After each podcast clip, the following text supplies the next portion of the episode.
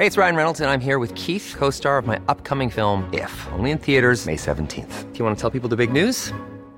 All right, I'll do. Sign up now and you'll get unlimited for $15 a month in six months of Paramount Plus Essential Plan on us. Mintmobile.com slash switch.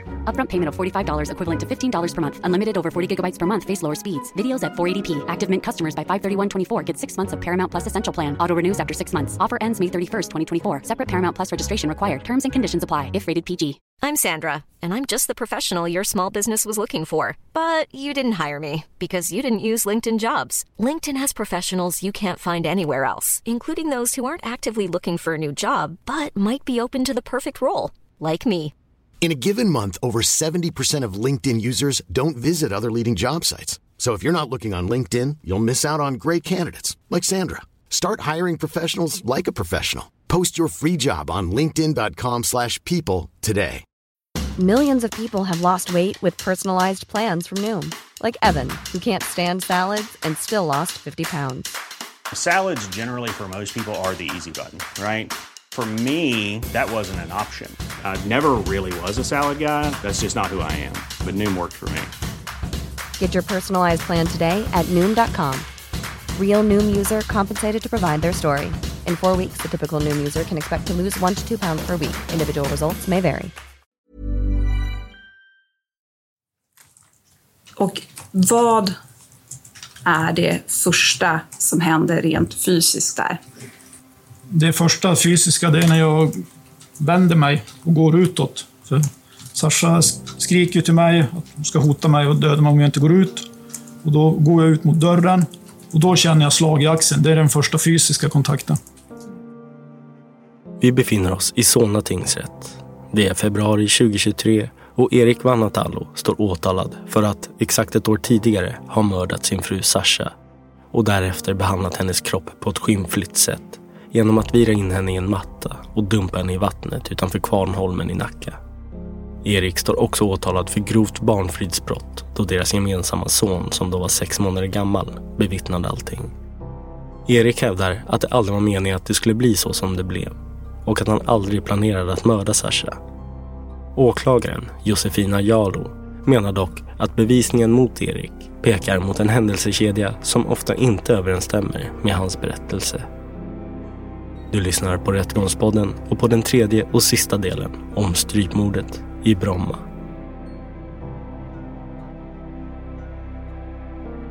Vi hör åklagaren gå tillbaka till denna söndag förmiddag då allting började.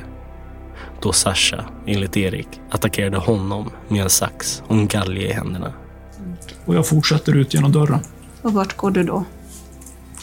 Eh, då, eh, ja, jag visste inte. Jag såg, ni visar på larmloggarna att jag, att jag gick in i garaget en snabb sväng och sen gick jag upp. Minns du att du går till garaget?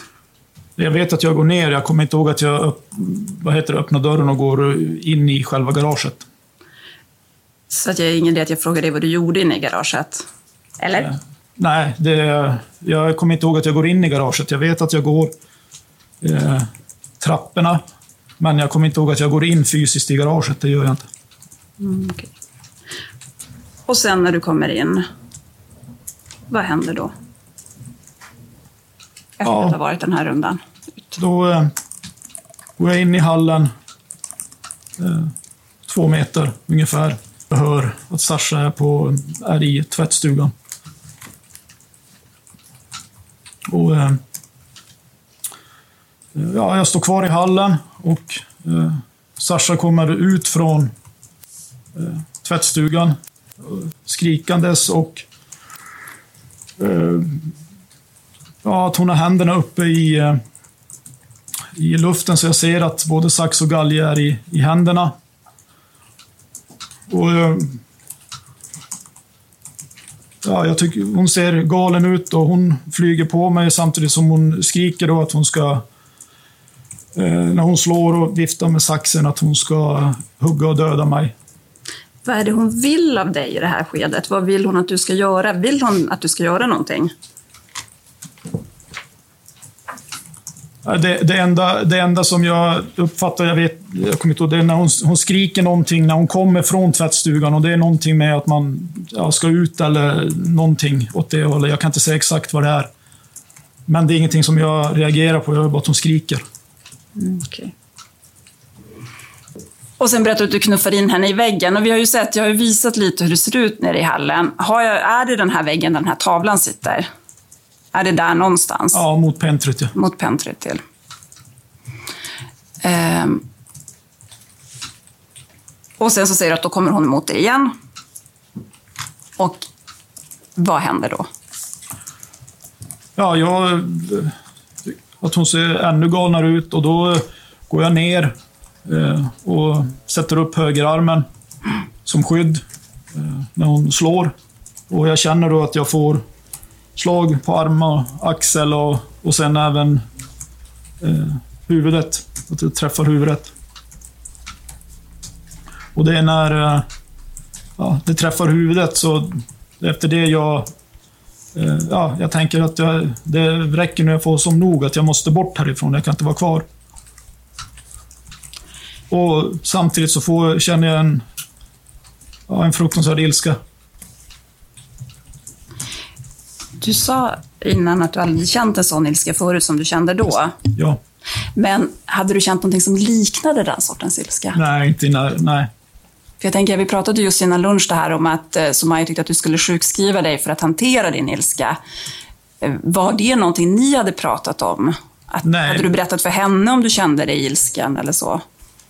Nej, det är enda gången hon har tagit upp det, att jag ska eh, ha det som anledning till att jag ska sjukskriva mig.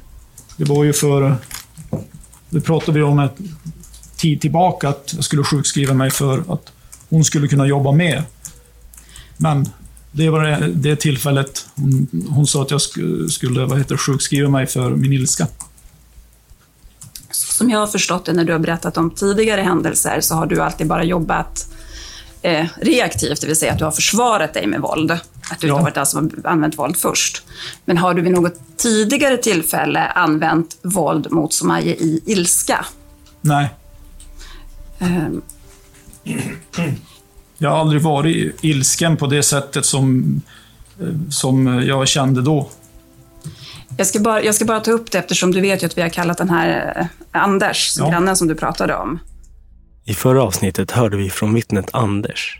Han blev bekant med Erik och Sasha då de var grannar på Södermalm i Stockholm. Anders berättade om flera tillfällen då Erik visade aggressivitet. Särskilt under en Finlandskryssning där Sasha visade märken på halsen efter att Erik tagit stryptag om henne.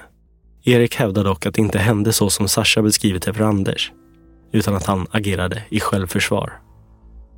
Ja, att jag, det, att jag skyddar mig när hon slår på mig i hytten och jag kan inte komma ut för att det finns ingen plats mellan väggen och sängen. Och då... Eh, eh, jag kryper ihop lite, eller ska jag säga. Skyddar mig mot slagen och jag, jag tittar inte mot Sasha. Och när jag känner då att hon inte kommer att sluta, då känner jag att jag måste ju bort härifrån. Det räcker nu. Och eh, då eh, eh, ska jag flytta på henne och då eh, under tiden som jag skjuter henne åt sidan eller knuffar henne åt sidan så har jag min ena hand på hennes hals. Det är inte meningen att ta ett, hal- ett stryptag. Men jag sträcker bara upp händerna och när jag vrider upp så glider handen upp mot halsen och då har jag ett stryptag under tiden när jag knuffar henne åt sidan. Sen går jag ut. Så den gången var det inte meningen. Nej, Och om vi nu flyttar tillbaka till bärstigen.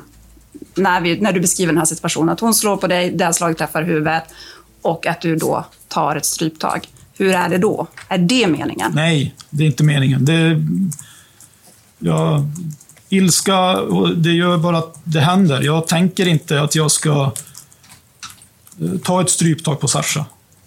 Jag tänker inte att jag ska eh, döda henne. Det är inget jag vill göra eller tänker. Det bara händer.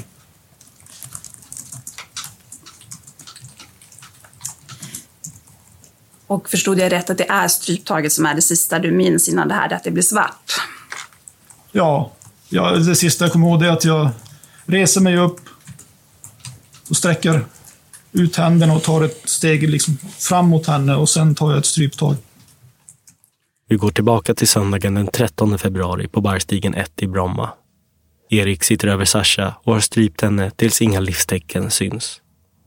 Åklagaren vill veta vad som händer efteråt. Ja, efter dunsten så ser jag inga livstecken på henne, men det, så hon ligger, hon ligger rakt upp och ner. Arm, händerna är på sidorna, jag vet inte exakt hur de ligger, men de är inte eh, uppe så att säga i huvudet. Och hur var det med dina händer? Eh, en hand ser jag ju att jag har på Sashas hals och den andra är till eh, ja, bredvid ungefär Sashas huvud. Som är vridet in. Ja. Och det här snöret, hur är det placerat? Det ser jag ju i min hand. I din hand och alltså, hur I är vänster hand. Okej, okay, och hur är det i övrigt?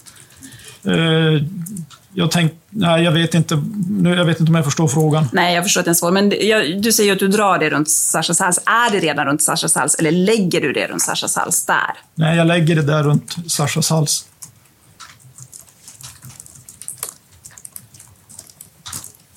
Kan du förklara varför du gör det? Går det?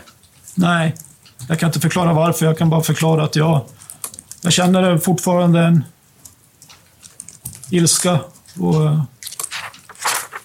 men eh, jag kommer inte ihåg att jag tänker aktivt att, att jag ska lägga det där och varför jag ska lägga det där. På fråga om varför han råkade ha det här snöret på sig just nu, just denna dag, så berättar Erik att det från början kom från garaget. Han hade använt snöret till att hänga upp fågelmat på tomten veckorna innan och den bit som blev kvar av snöret la han i en låda i tvättstugan. En låda som var till för att lägga grejer man haft på sig. Och varför låg den inte där längre? För att jag hade städat den någon dag tidigare. Då hade jag tagit den lådan och tagit bort den.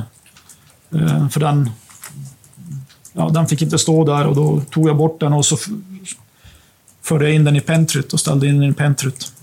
Mm, Okej, okay. vad gjorde du med snöret? Det la jag på bänken. Någon dag tidigare hade du lagt snöret på bänken där i tvättstugan? Ja. Och hur kommer det sig att du hade det på dig? Varför hade du det i handen? Varför hade du det på dig här och nu när du blir så arg på Sasha? Ja, jag städade bort det när jag började vika handdukar och ja, kläder och sånt tidigare. På dagen. Tidigare på förmiddagen.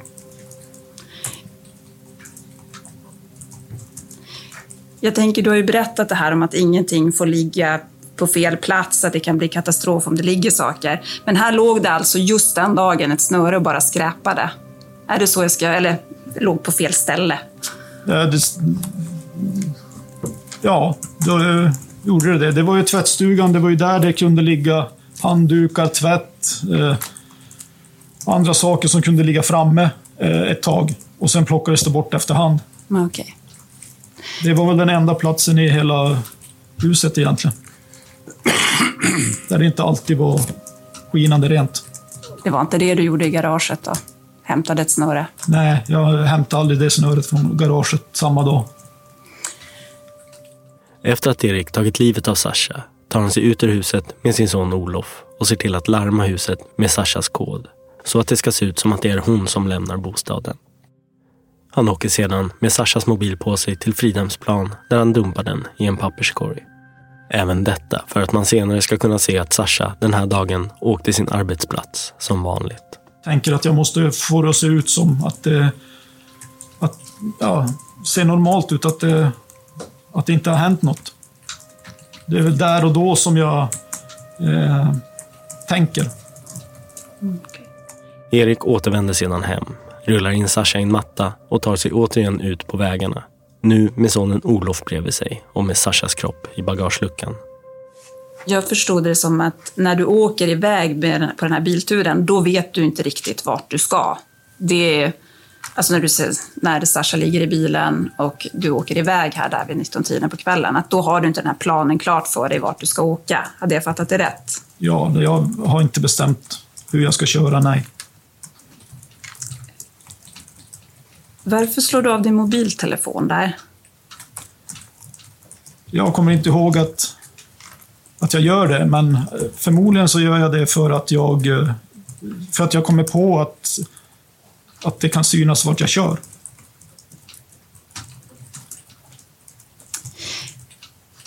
Du har ju pratat en del om eh, hur du har känt och hur en relation har varit.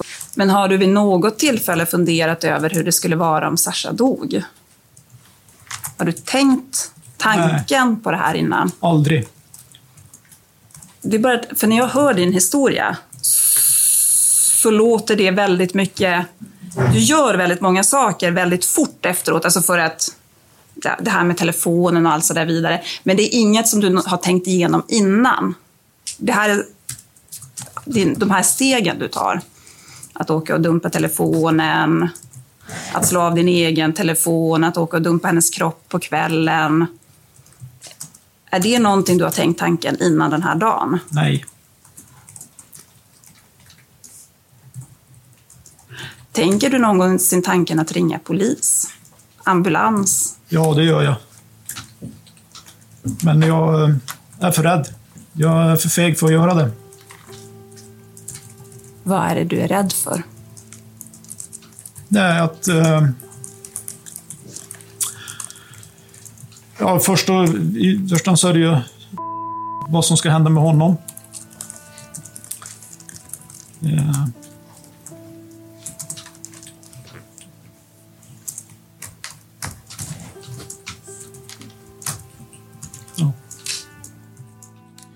Erik gör även ett försök att ringa och smsa Sashas mobil, där han ber henne att kontakta honom. När han sedan ringer polisen låtsas han som att han inte vet något om hennes försvinnande och antyder att de kan ha haft en affär med en annan man. Men sen pratar du med polisen på morgonen och det samtalet har ju vi hört. Eh, har du själv några tankar kring det du säger? Berätta för polisen den här dagen. Morgonen. Ja, det, jag, jag berättar ju som att jag inte vet vad, vad som har hänt. Att hon är borta. Och det gör ju för att... Eh, ja, att inte det, att det ska verka som att jag har gjort något. Och samma fråga igen. Varför gör du så? Är det samma svar som innan? Att du var rädd? Jag är för feg och inte äh, våga säga som det är. Erik grips snart av polisen och blir misstänkt för människorov och sedermera för mord. Under 13 långa förhör väljer han att inte avslöja något som kan hjälpa polisen att hitta Sasha. Enligt Erik är det för att han fruktar för sonens säkerhet. Det är först när han får reda på att Olof kommer att placeras på ett jourhem som han börjar berätta. Och denna motivering till varför han inte tidigare berättat är något åklagaren har svårt att få grepp om. Och varför gjorde du så? För att jag var rädd för att om jag hade berättat vad jag hade gjort och vad jag hade gjort med Sashas kropp så kommer inte att eh, flyttas till ett jourhem. Så att om du hade berättat, när, när du sitter häktad för misstänkt för mord, eh, så har det betydelse menar du om du skulle ha berättat vad som hade hänt eller inte för att skulle flyttas till jourhem eller inte? Ja, jag, jag, kan inte sitta här och säga att det skulle vara så, men det är så jag tänker. Och kan du förklara så gott du kan varför det hade betydelse? Om, eh, om, en som sitter, om jag, jag som sitter misstänkt för mord säger en sak så är det mindre värt Även om inte verkligheten ser ut så, så är det mindre värt än vad någon annan säger. Och då kommer man att gå på deras linje. Och misstänkt för mord satt du ju som? Ja, inte, två månader ja, inte från tillbaka. början. Det, ja, publiceringen förändrades ju.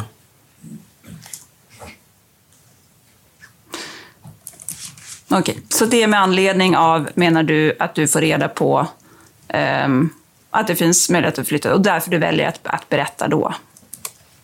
Ja. Jag stannar där så länge, tack. Men Eriks val att dröja två månader med att berätta var Sasha finns ledde till att Sashas kropp förruttnade i vattnet under två månaders tid. Därav blir det svårare för rättsläkaren Lydia Kahn att tolka och komma till slutsatser kring de skador Sasha har på sin kropp. Ja. Mm. Eh, jag tänkte höra med dig, hur var kroppens skick när ni undersökte den vid obduktionen? Eh, kroppen var väldigt likomvandlad. Och vad innebär det då? Eh, det här var en kropp som har befunnit sig i vattnet under lång tid vilket gör att eh, eh, ja, vävnadsstrukturerna förändras. När Sasha hittas är hennes kropp i mycket dåligt skick. Men vissa skador går att konstatera. Som till exempel skador på tungbenets högra utskott, på sköldbrosket övre högra horn samt att ett snöre låg kring halsen. Vid tiden för fyndet bestående av fyra delvis uppluckrade parallella snören. Under snörena påvisades en horisontell snörfåra som utgjordes av en missfärgning på huden. Eh, de fyra mm. snörena löper vidare. Eller på, på den högra sidan av halsen ses fyra snören belägna horisontellt och parallellt med varandra. De fyra snörena löper vidare parallellt horisontellt på halsens framsida för att i linje med vänstra nyckelbenets inre infästning vara helt upplösta så att fyra ändar bildas. Snörena är fyra till antalet, belägna parallellt. Inga knutar eller knopar påvisas. Vid motsvarande den vänstra sidan av nacken ses ytterligare fyra parallella, dels söndervittrade snörstumpar mätande cirka 10-12 cm vardera. Dessa tolkas som en fortsättning av fyra snörena som löpt kring halsen. Längden på de fyra snörena är placerad på bordet i den position de var placerade på kroppen uppmäts till cirka 47 cm. Och då har jag förstått det som, och du får gärna rätta mig om jag har fått, eh, förstått det fel då, men att det har varit som fyra varv kring halsen. Dock att det har varit söndervittrat på något ställe. Är det, är det riktigt uppfattat? Ja, eh, jag vet inte om man kan kalla det fyra varv, men det har varit fyra snören liggandes parallellt runt halsen.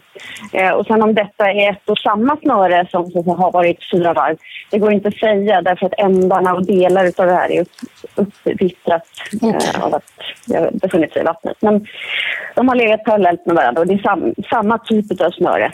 Just det. Det är oklart om snöret lindades flera gånger runt Sashas hals och Eriks berättelse förtäljer inte mer information om det. Hans berättelse nämner heller inget om våld mot Sashas ansikte, mer specifikt mot hennes näsa, vilket skulle kunna förklara de näsbrott som upptäcktes vid obduktionen. Eh, om att eh, den här kroppen har skador på näsan. Eh, mm. Och att det är då eh, flera näsbrott. Eh, och hur var det med dem? Eh, kunde de förklara dödsfallet?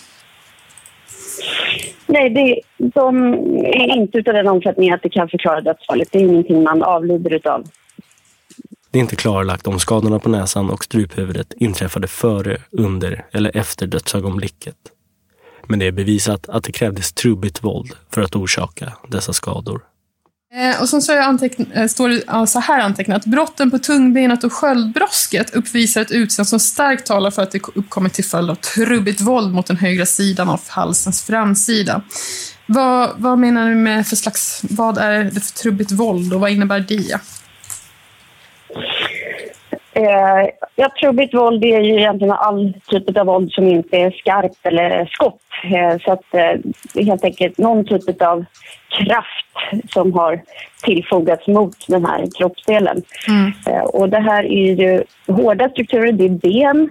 Eh, så att för att få ett brott på det här benet så, så krävs det någon typ av energi som så förstör vävnaden. Eh, och så tänkte jag fråga vidare om då dödsorsak, att ni inte kan eh, säga en säker dödsorsak. Eh, mm. Men vad, vad talar de här fynden för? Ja, men precis. Det är väldigt svårt att eh, komma fram till dödsorsak generellt eh, vid en sån här likomvandlad kropp.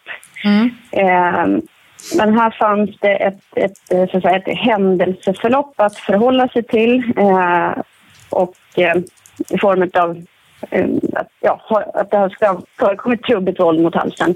Mm. Så att, vad vi kan säga är ju då att de här skadorna är förenliga med eh, det händelseförloppet som, som har presenterats. Mm. Att det skulle ha varit så att säga, trubbigt våld mot halsen. Och generellt så ett trubbigt våld mot halsen som har lett till döden, även om en kropp inte är speciellt likomvandlad, så är det väldigt svårt att landa i den dödsorsaken. Okej. Så det gör det än svårare. Och finns det några fynd som talar emot den här dödsorsaken? Nej, egentligen inte. De bevis som framkommit, tillsammans med avsaknaden av andra dödsorsaker, pekar dock på att döden orsakades genom strypning. Och under en strypning går kroppen genom flera olika stadier, varav ett kallas point of no return. Åklagaren vill förtydliga detta. Hej. Hej, jag ska bara kolla så att jag har förstått några, några saker här. Men visst är det så, det har du säkert svarat på redan också, men bara så att jag också hängt med. Från the point of no return så kan man återvända, men då krävs det yttre hjälp. Ja, så, så, så kan man tolka det. Precis, ja. Så att det här, att frågan är att eh, när man har passerat point of return, då kan man inte återvända sig själv, men någon, någon kan hjälpa en tillbaka. ja du behöver medicinska eh, insatser för att eh, återkomma. Alltså nu får du bara rätta mig om jag har fel. Men jag, om jag Ja. vill strypa ihjäl en människa, då behöver jag egentligen strypa fram till point of no return. Efter det kan jag egentligen bara släppa och sen låta bli att sätta in sjukvårdsinsatser. Och personen kommer att dö, för de här andra stadierna, de fortsätter. Det är det som är point of no return. Har jag fattat det Ja, rätt? precis. Du har förstått det rätt, ja. Tack så mycket. Så nu verkar det inte vara några mer frågor här. Jag tackar dig så jättemycket. Frågan är relevant och Erik ständigt påstår att han aldrig ville att Sasha skulle dö. Som brandman och särskilt ansvarig för sjukvård hade han kunskapen att försöka återuppliva henne. Vi hör Sashas familjs målsägande beträde Martin Kullberg som har ytterligare frågor till Erik. Det beträdet Martin Kullberg, varsågod. Tack för det. Eh, då så, Erik. Jag känner ju inte dig, eh, så jag tänkte börja med några allmänna frågor. Lite om hur du ser på sanning och om det är viktigt att tala sanning eller om det är okej att ljuga. Nej, det är viktigt att tala sanning. Ja, okej. Och har du talat sanning för polisen? Inte alltid nej. Nej. Talar du sanning här i rättegången då? Ja. Målsägande beträdet ifrågasätter Eriks påstående om att han ljugit för polisen för att skydda sin son och anser att det verkar som att Erik snarare ville skydda sig själv. Ja, du nämner genomgående här i ditt förhör att det verkar vara prio ett och det är honom du tänker på i första hand. Men när jag lyssnar på dig så, så får jag uppfattningen att det är du som är prio ett. Det är du som kommer i första hand. Det är du som ska undgå ett långt fängelsestraff. Är det rätt eller fel tänkt? Nej, det är fel. Okej. Ja, oavsett vad utfallet blir av det här så tar jag mitt straff. Men Ja. Och målsägande beträdet kommer in på just det här om att Erik på den brandstation han arbetade på var ansvarig för sjukvård och hade flera specialiserade utbildningar inom detta område och höll även utbildningar om sjukvård för andra. Vad innefattar de utbildningarna då? ja, det kunde vara allt från hjärt och lungräddning till eh, svår, inre skador och hur man be- vad vi kan göra och så vidare. Stora blödningar och sånt. Ja. Är det såna här basics som att eh, vad är det första man gör när man hittar en medvetslös person till exempel, om man ska Ja. kontrollera och sådana saker? Och hjärt och lungräddning. Hur många gånger har du haft kurser i hjärt och lungräddning? Otaliga, Otaliga. Har du utövat det skarpt någon gång på någon räddning? många gånger. Många gånger. När man kommer fram till en olycksplats, kan det vara stressigt, jobbigt, läbbiga scener? Ja, Ja. Men där har du utövat sjukvård i varje fall? ja. Okej. Målsägande beträdet återkommer senare med frågor om Eriks kunskaper kring sjukvård. Men först vill han veta mer om Eriks alkoholvanor, tiden innan och vid tiden för brottet. Man har i kartläggningen av Erik kunnat se många, många besök till Systembolaget tiden innan brottet, då Erik tillbringade sin tid som sjukskriven och då ofta var ensam hemma med sonen Olof. Var du på Systembolaget den 12 februari? ja. Vad köpte du då? då? Eh, också öl. Ja. Hur många köpte du då, tror du? Då köpte jag mer, vet jag. Eh, ja, det kanske var tio då. Ja, 12 står det här. Ja. Så varför köper du det om du inte ens har druckit upp de gamla? För att varje helg så gjorde jag på samma sätt. För att jag skulle ha in i veckan. Okej. Så varje helg så köpte jag extra öl. Mm. När man tittar här så den fjärde så står det att du har köpt 10 öl, den femte har du köpt 10 öl, den nionde har du köpt 10 öl, den elfte har du köpt 8 öl och den tolfte har du köpt 12 öl. Låter det rimligt? Nej, det är för mycket. Mm.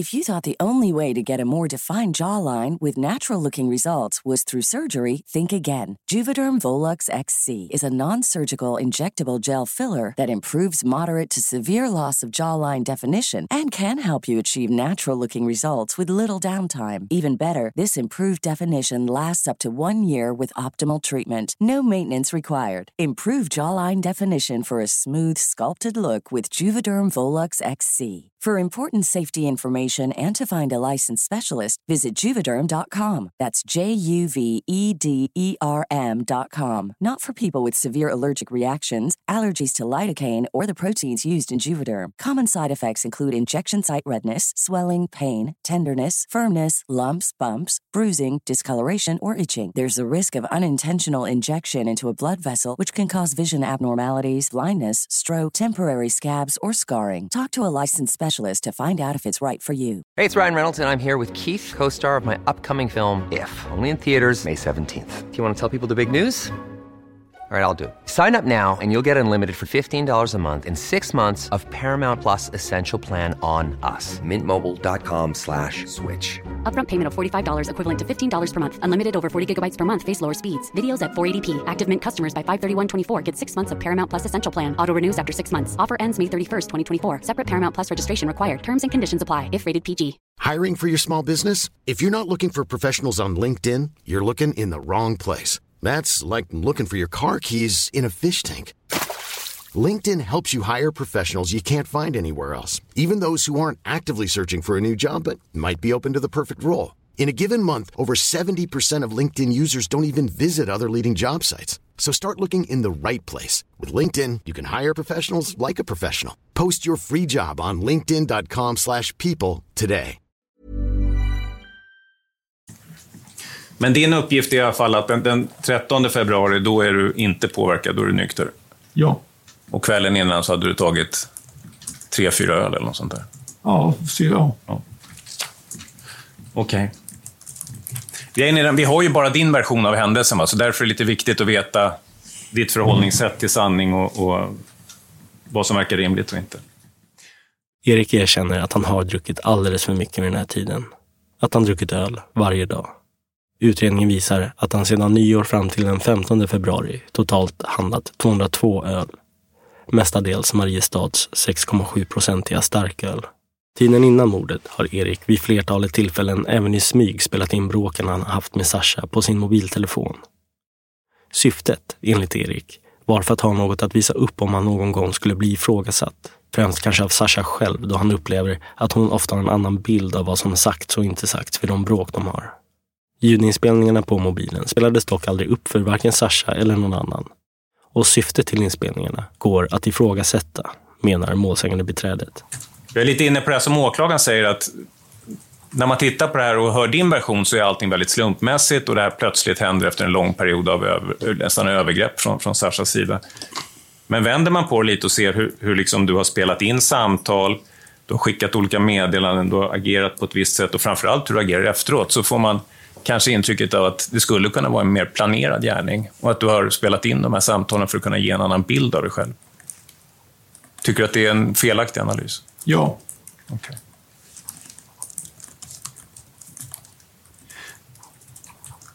Om vi sen eh, kommer till den här händelsen. Du har ju berättat extremt detaljerat om vad som händer före händelsen och, och liksom i detalj berättat hur det går från rum till rum, exakt vad du gör. Och sen har du berättat efteråt väldigt noggrant. Men sen precis den centrala delen, när du dödar Sasha, så påstår du att du har en, någon sorts minneslucka, att det svartnar. Vad har du för, för tankar kring det? Vad är det som orsakar den här minnesluckan? Som jag sa, att eh, jag känner bara en ilska. Mm. Jag, och eh, att det gör att jag inte kommer ihåg allt. Och den här ilskan, är den så kraftig att du, du sa till och med att du höll på att tappa hörseln, att, du måste, du, du, att det ilade i kroppen och att... Ja, det, det var som att jag inte hörde längre. Att jag, Ja. ja. Och du sa att du har aldrig varit så förbannad i hela ditt liv.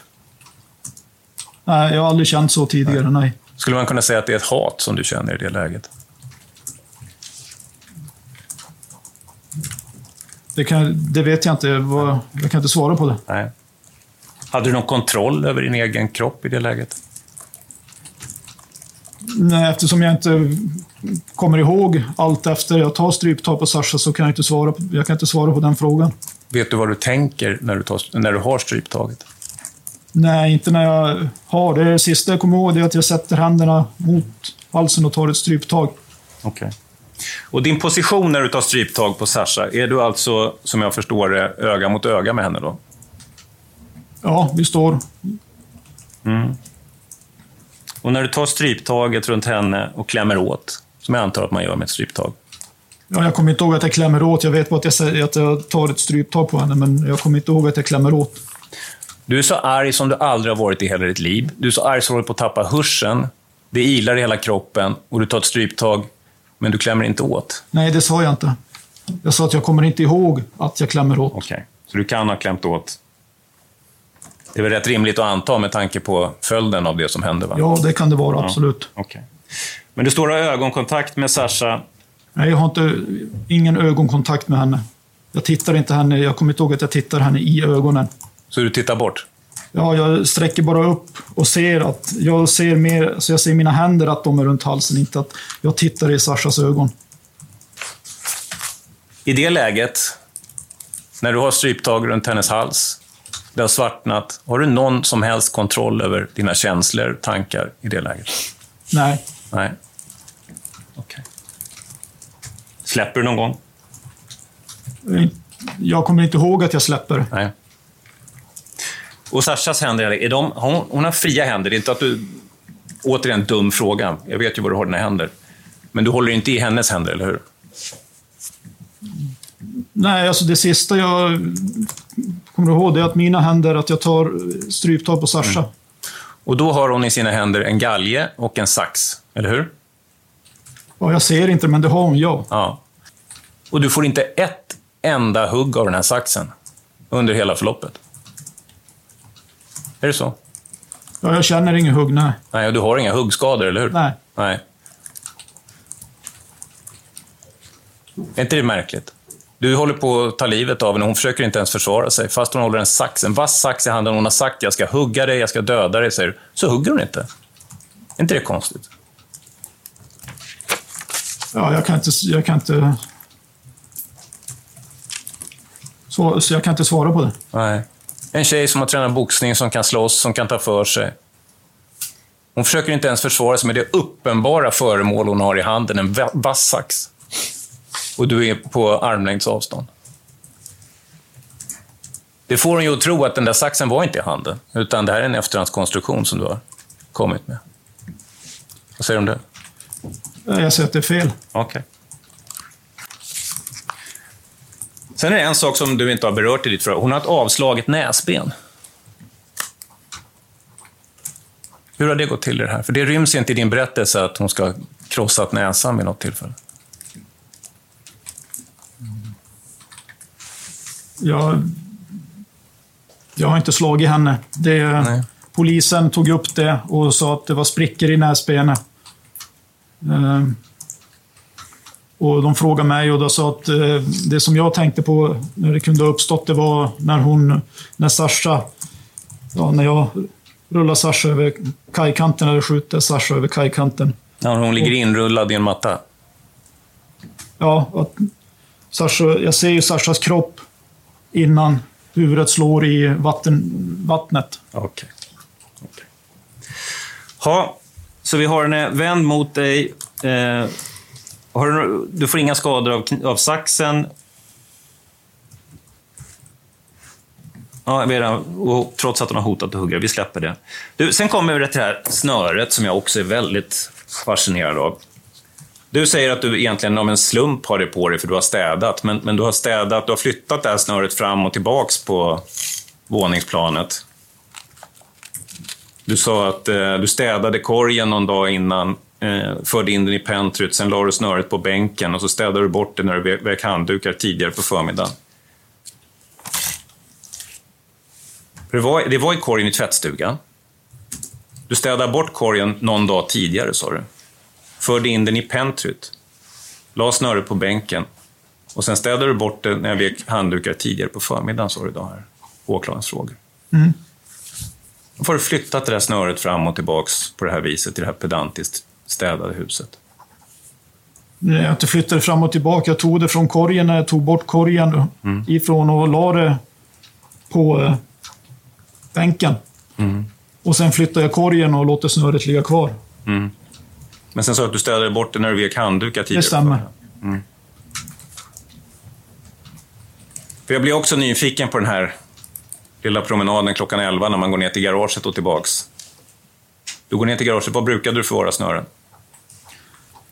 Det fanns snören eh, direkt inne i garaget till vänster. fanns Mm. Det Det fanns snören i förråden. Ja, Men det är inte så att du går ner och hämtar snöret. Du har bestämt att du ska döda Sasha. Du går och hämtar snöret, klipper till det och går upp nej, och tar livet av den. nej. Nej. Okej. Och när... Du har snöret i fickan, säger du. Exakt i vilket skede plockar du upp du fickan? Det vet jag inte. Så det är under den här svarta perioden? Ja, jag kommer inte ihåg att jag, att jag plockade upp det ur fickan. Nej. Men du hade det i fickan innan? Ja, Okej, så du måste ha plockat upp det ur fickan? ja. Ja.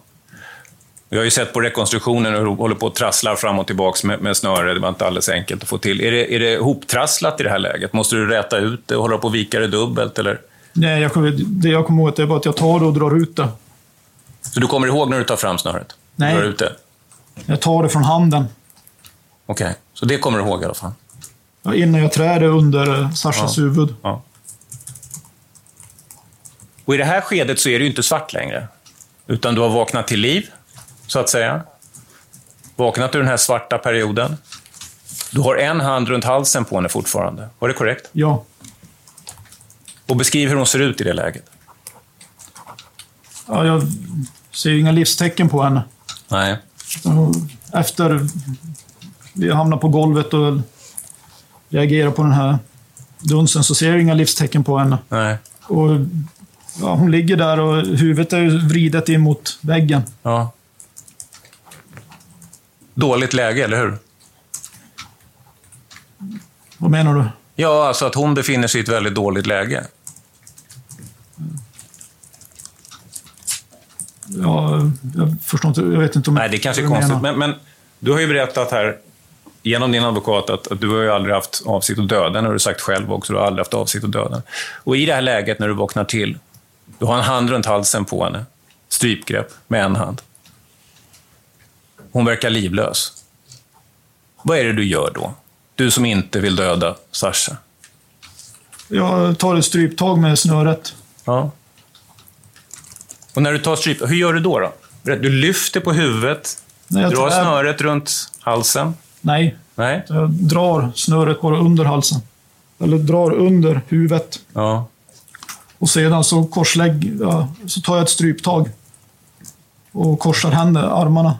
För att inte döda henne, eller? Jag tänker inte att, eh, att jag ska döda henne, det gör jag inte. Berätta för mig då som utomstående hur jag ska tolka den här. Om du ställer, sätter dig i min position och ska du försöka förstå vad det är man tänker när man agerar på det viset. Man har en person som är, verkar livlös. Och så trär man ett, huvud, ett snöre runt halsen och drar åt. Vad i det visar att man inte vill döda en person? Berätta det för mig. Nej, jag kan inte svara på det. Jag, Nej. jag vet inte varför jag, jag gör det. Och, eh, men eh, jag vet att jag inte tänker att jag ska döda henne. Och vad tänker du då? Berätta, eftersom du Jag vet tänk- att du inte jag- tänker det, vad tänker du? Jag, menar jag, jag vet inte vad, jag tänker ingenting. Jag kommer inte ihåg vad jag tänker. Jag Nej. vet inte. Men jag vet att jag tänker att jag inte... Det vet jag. Du vet att du tänker att du inte ska döda henne, så då drar, så trär du snöret runt halsen och drar åt. Är det så? Jag kommer inte ihåg vad jag tänker. Jag Nej. tänker ingenting. Okej. Och hur länge drog du åt det här snöret runt halsen på henne när hon är livlös? När du inte vill döda henne? Ungefär tio sekunder. Ja, under de, alltså tio sekunder är ju rätt lång tid. Klockar du det eller är det en Nej. uppskattning? Det var, när polisen förhörde mig så, så frågade de mig att ja, jag skulle tänka på hur länge, hur länge jag höll och så plockade de. Och då sa jag när jag slutade och så sa de att ja, ja, hur länge det var. Och i det här läget då? Hon är framför dig på marken. Livlös. Du drar åt snöret runt halsen. Tittar du på henne då? då? Nej, inte när jag drar åt snöret. Ja, Nej. då tittar du inte heller. Tittar du på henne i något skede? Efter eh, jag har släppt snöret, då tittar Aha. jag neråt. Okej. Varför tittar du inte på den när du drar åt snörena? Det kan jag inte svara på. Det vet jag inte. Ja.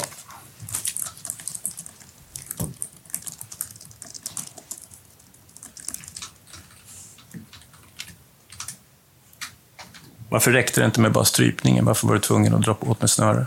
Du som inte ville döda henne. Jag kan inte svara på det.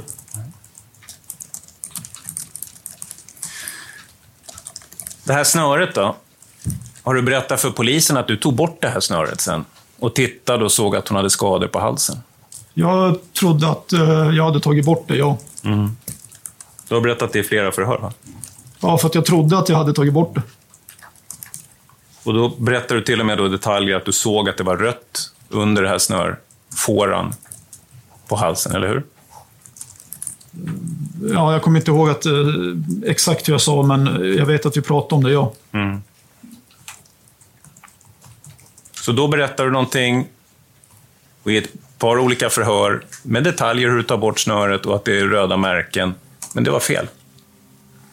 ja jag, jag tog inte bort snöret från halsen.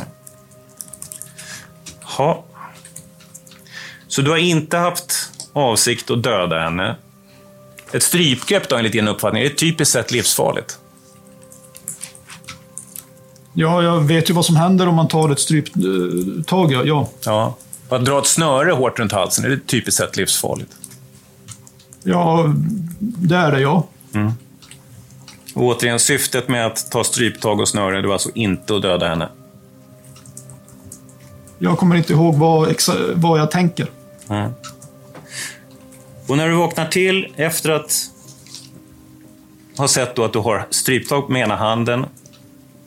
I det läget överväger du en enda gång, du som är sjukvårdsutbildad, har utfört otaliga utbildningar med HLR, att försöka rädda livet på Sasha. Nej. Du som inte vill att hon ska dö, varför försöker du inte rädda livet på henne?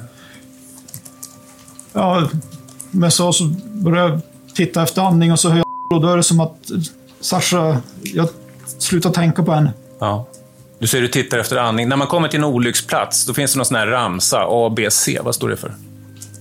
Ja, den am- ja, det är andning, blödning, chock. Ja, andning, blödning, chock. ja. Och vad ska man kolla när någon är medvetslös? Fria luftvägar. Ja. Har hon fria luftvägar? Eh, ja, hon har, ju, det, hon har ju ingenting framför näsa och mun, det har hon inte. Men jag försöker... Det finns någonting annat va, som är problematiskt med fria luftvägar. Hon har ett snöre hårt åtdraget runt halsen, eller hur? Jag släpper det och då, är det inte, då drar jag inte åt det längre. Ja. Men det sitter så pass hårt att det sitter kvar efteråt när man hittar den i, i sjön. Knöt du åt det där snöret runt halsen på henne så du inte skulle släppa? Nej. Utan det är bara av en slump satt kvar, fast du inte hade knutit åt det. Ja, jag har inte gjort... Du har ju sett bilderna, det sitter ju fast runt halsen på ja, jag har inte gjort någon knut på det. Nej. Har du gjort någon ögla eller någon... Nej, nej. Vad jag kommer ihåg, nej. Och så väljer du att... Du väljer att inte ta bort snöret från halsen på henne, för att försäkra fria luftvägar. Du väljer att inte ge henne hjärt-lungräddning. Du väljer att inte ringa ambulans. Du väljer att inte tillkalla någon granne eller någonting sånt. Varför gör du inte det, du som inte ville döda Sasha? Ja, det enda jag kan svara på det är att eh, jag tänker inte på någonting annat än att, jag ska ut därifrån. Ja.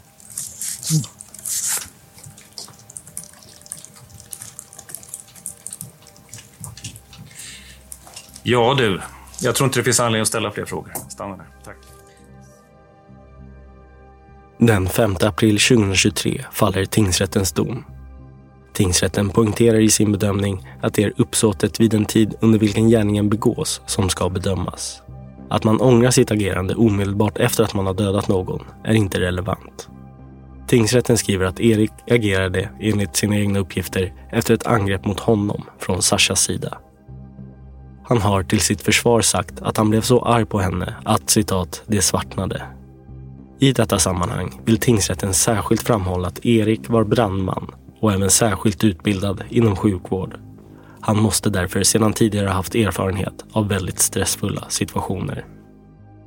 Med beaktande av samtliga omständigheter kan tingsrätten inte komma till någon annan rimlig slutsats än att Eriks agerande var uppenbart oförsvarligt. Omständigheterna var inte sådana att Erik svårligen kunde besinna sig. Gärningen är därmed straffbar. Av betydelse är också att tingsrätten funnit styrkt att Erik har agerat med avsiktsuppsåt samt att det egentligen inte finns några förmildrande omständigheter som kan anses vara relevanta. Erik valde inte heller att ringa efter ambulans. Istället gjorde han bara saken ännu värre genom att på nytt börja strypa Sasha, fast då med ett snöre, det vill säga i en situation där det inte längre handlade om att försvara sig själv. Erik kan därför inte som en förmildrande omständighet åberopa att Sasha först angrep honom. För tingsrätten framstår det istället som uppenbart att Erik i den stund då Sasha låg livlös eller medvetslös på golvet bara ville att hon skulle dö. Med andra ord var det i det läget mer fråga om en avrättningsliknande situation än en situation där man i stridens hetta skulle kunna gå lite för långt i syfte att försvara sig själv mot ett angrepp. Eriks agerande med Sashas kropp efter händelsen är också en mycket försvårande omständighet som ska beaktas vid straffmätningen. Tingsrätten kommer fram till att Erik ska dömas till fängelse på livstid för mordet på Sasha. Han döms även för brott mot griftefrid och för grovt barnfridsbrott.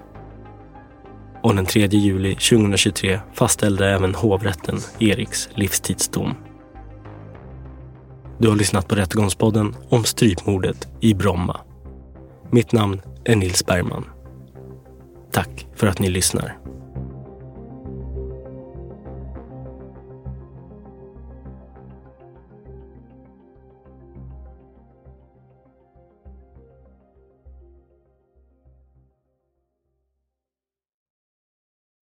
Rättegångspodden är en Tall Tale produktion. Ansvarig utgivare är Jonas Häger. Och Rättegångspodden görs i samarbete med Lexbase. Ange rabattkoden Rättegångspodden när du blir ny betalande medlem på lexbase.se och få tre kostnadsfria domar.